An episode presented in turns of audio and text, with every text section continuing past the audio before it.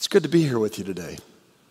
And as I stand here in front of you, I feel pretty certain that those of you who are here in this room and those of you who are with us online are that I'm among a crowd of people who love Jesus. And that if I were to ask you, and I won't, but if I were to ask people to raise their hands if you love Jesus, most, if not all of you, would do so. And that's comforting. It's wonderful to be together as folks who are loving Jesus. And it is not always easy for us to love what Jesus has to say to us or has to teach us. In fact, one of the ironies that I find is sometimes I find that the people who seem to be working the hardest to say that they love Jesus or to wear shirts or bumper stickers or other things that say they love Jesus seem the least interested in actually following what Jesus has to say in the Gospels. But that's a sermon for another day. Some of the things that Jesus teaches us are hard. A friend of mine, Joy Jordan Lake, wrote a book a few years back entitled, Why Jesus Makes Me Nervous. And she wrestles with some of these passages that are hard, that are challenging, that are things that maybe we would rather not hear. And the passage that we take a look at today may be, at least from my perspective, one of the very hardest. It can be one of those that is an all-out, fingers in the ears, I am going to ignore you kind of a passage. In fact, as I was reading it this week and thinking about that, the thing that came to mind for me is a scene from a number of years ago from the movie Beverly Hills Cop. Anybody remember that movie with Eddie Murphy? Yeah, and there's this scene where he does not want to hear what his partner has to say, and he says, la, la, la, la, la, la, I am not listening to you, Jeffrey. Or in this case, I am not listening to you, Jesus. It's kind of how this passage makes me feel. And so, guilty, along with Ben and Catherine and other members of our worship design team, we chose these passages for these 3 weeks in the month of February to take a look at some of the selections from the Sermon on the Plain, as it's called, in the Gospel of Luke. It has its somewhat parallel in the Gospel of Matthew, which is more familiar and probably for a lot of good reasons, and it's known as the Sermon on the Mount. And I thought this week, it sure would have been easier if we had chosen the Sermon on the Mount instead of the Sermon on the Plain. Because then last week, Ben could have preached on the Beatitudes that we find in Matthew chapter 5, which are a little softer and gentler around the edges than what we find in the Gospel of Luke. And then because we're going in sequential order, then what comes next in the Gospel of Matthew would have been a whole lot easier for me to preach. You are the salt of the earth. You are the light of the world. Go let your light shine because you're special. I mean, who doesn't want to hear that, right? But alas, we are in the Gospel of Luke. And it's different. It goes to a different place. Right after those blessings that Jesus offers. And so I just want to invite you to keep your hands and fingers in your lap or sit on them if you have to keep from putting them in your ears and resist the temptation to tune the gospel out today as we hear it from Luke. Will you follow along with me as I read these verses from Luke 6? But I say to you who are willing to hear, love your enemies. Do good to those who hate you. Bless those who curse you. Pray for those who mistreat you. If someone slaps you on the cheek, offer the other one as well. If someone takes your coat, don't withhold your shirt either. Give to everyone who asks. And don't demand your things back from those who take them. Treat people in the same way that you want them to treat you. If you love those who love you, why should you be commended? Even sinners love those who love them. If you do good to those who do good to you, why should you be commended? Even sinners do that. If you lend to those from whom you expect repayment, why should you be commended? Even sinners lend to sinners, expecting to be paid back in full. Instead, love your enemies. Do good and lend, expecting nothing in return. If you do, you will have a great reward. You will be acting the way children of the Most High act, for he is kind to ungrateful and wicked people. Be compassionate, just as your Father is compassionate. This is the word of God for the people of God, and God's people say, thanks be to God. And sometimes it's a little easier to say thanks than others, isn't it? Will you pray with me? Come, Holy Spirit, and breathe life into the words that I speak today, that they might carry a word from you into our hearts and lives. Amen. Jesus begins this section of the sermon today in this way. I say to you, who are willing to hear. Notice that right at the outset, Jesus offers a qualifying phrase. If we look at a literal translation, if we take the Greek New Testament and try to translate it as literally as possible, it goes something like this. I say to you now, the ones listening. Or, on the other hand, if we go to one of the more recent translations or paraphrases of Scripture, the Message, Eugene Peterson translates it this way, I say to you who are ready for the truth. Those two side by side are really helpful for me because our willingness to hear or to listen and our readiness for truth are often closely related, aren't they?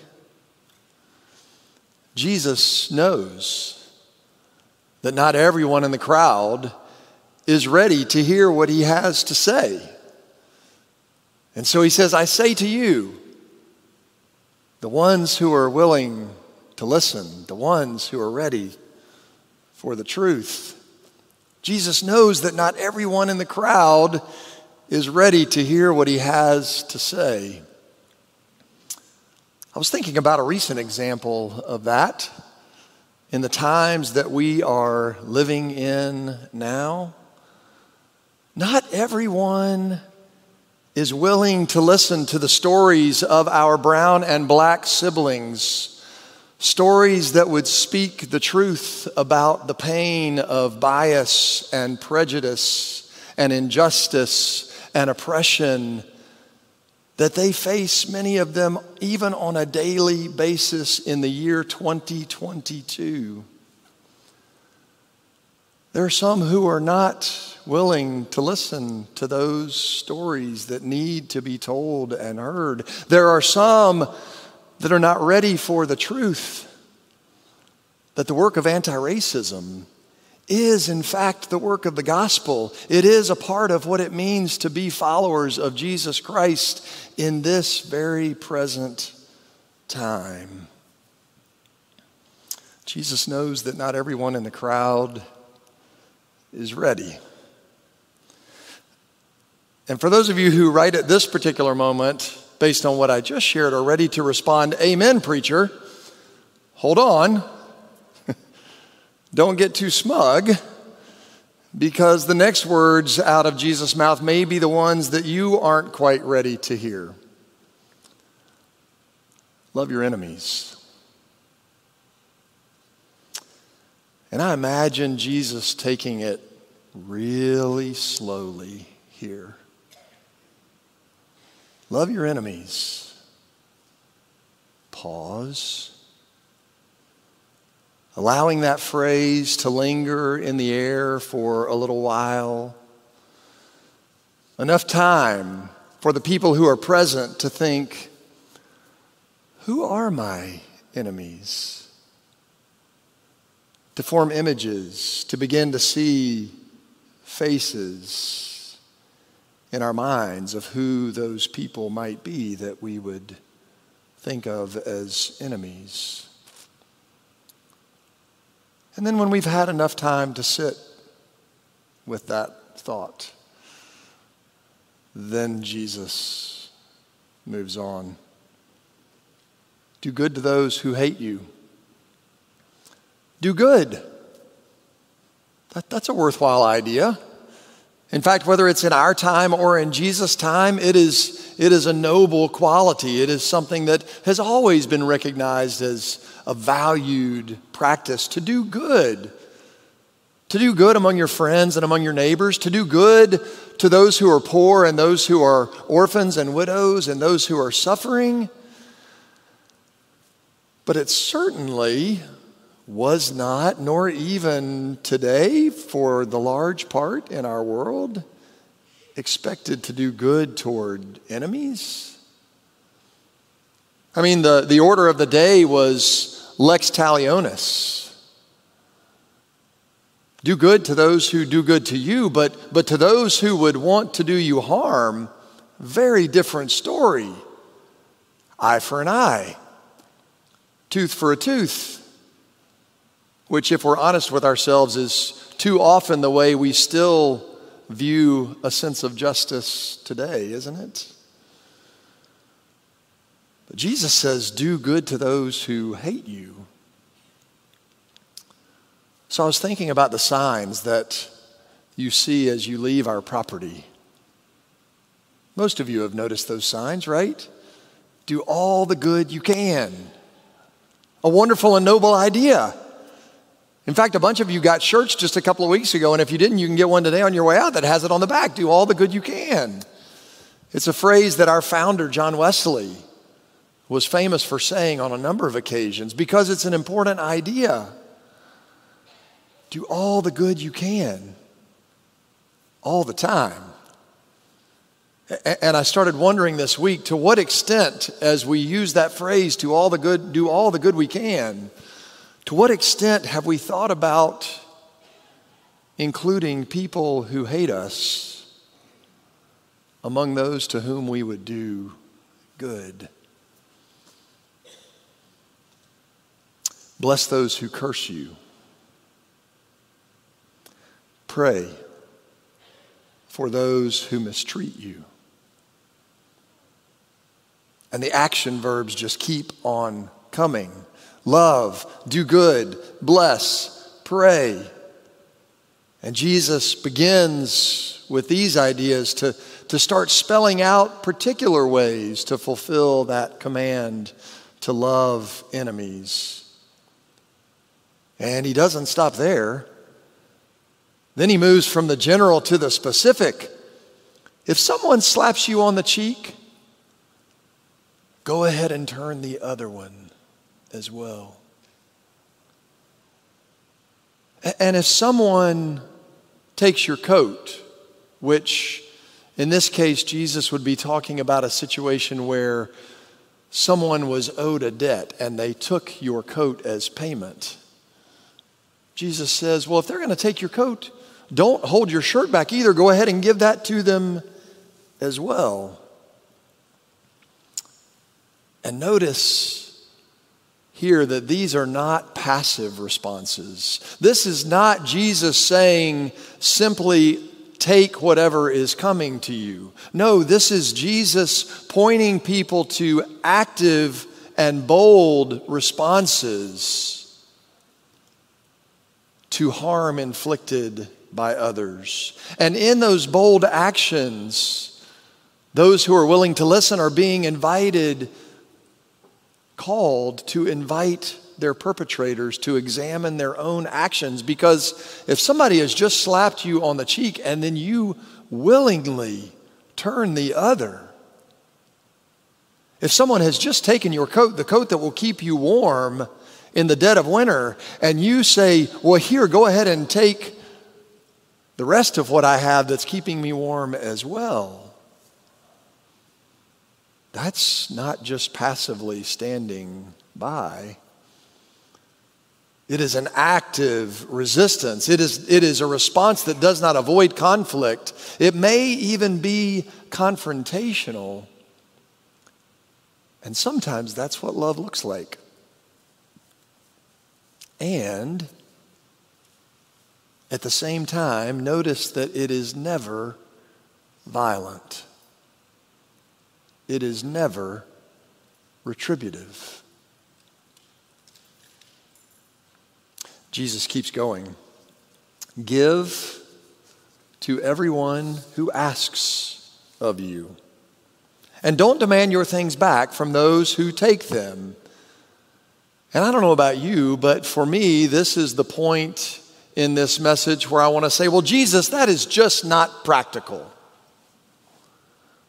I mean, if we gave to everybody who ever asked of us, then it's very possible that we could completely run out of what we have, right? I mean, that's what it would feel like. That's what we think when we think, give to everyone and don't hold back and don't ask for anything back. But Jesus isn't asking us to be practical. He's asking us to be different. And this is the idea that gets crystallized in his next sentence. Treat people in the same way that you want them to treat you. Now, how often do we size up our treatment of others based on the treatment that we have already received from them? Or maybe the treatment that we expect is coming from them? And so we measure our own treatment based on what we think we know about this other person that we are interacting with. But Jesus doesn't say treat people in the same way that they treat you, or treat people the way that you anticipate them to treat you. He says treat people the way you would want them to treat you, regardless of what you know about how they have or how they might treat you. Jesus says, you go first. Don't wait to see what somebody else is going to do. You go first. It's about breaking the cycle. You see that, right? Not just this, but this whole section. It's about breaking the cycle. This is Jesus inviting those who are willing to listen to participate in what he has already initiated in his coming. It is about having a way of being in the world that reflects the character of God. A way of being in the world that leads to life and not death. A way of being in the world that brings glimpses of the kingdom here and now. Jesus, like any wise rabbi or teacher, revisits the main points of this part of the sermon as he closes this section out. He goes back and refreshes. In case you missed it earlier, here's what I said. Love your enemies. Do good. And lend without expecting anything in return. And if you do these things, Jesus says, there will be a great reward. Anybody else get excited about rewards? Only the reward that Jesus mentions here, it's not a bigger bank account. It's not a mansion in the sky, even. It's not a life of ease and comfort. The reward? We will be recognized. People will see who we are. that we are acting like children of the Most High God, the one who is compassionate, and therefore then who sees in us living out these commands that same compassion. So come to think of it, this moment in the sermon in Luke actually isn't all that different from this moment in the sermon in Matthew. Because when we love our enemies, when we do good to those who hate us, that is salty behavior, my friends. And when we bless those who curse us and when we pray for those who mistreat us, that is turning on the light in the darkness of this world. And when we do these things, we actually are special because we point people to the one who first loved us. And there could be no greater reward than that. Will you pray with me?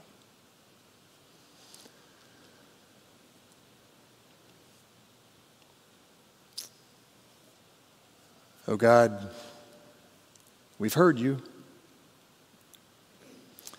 We pray that we might be willing to listen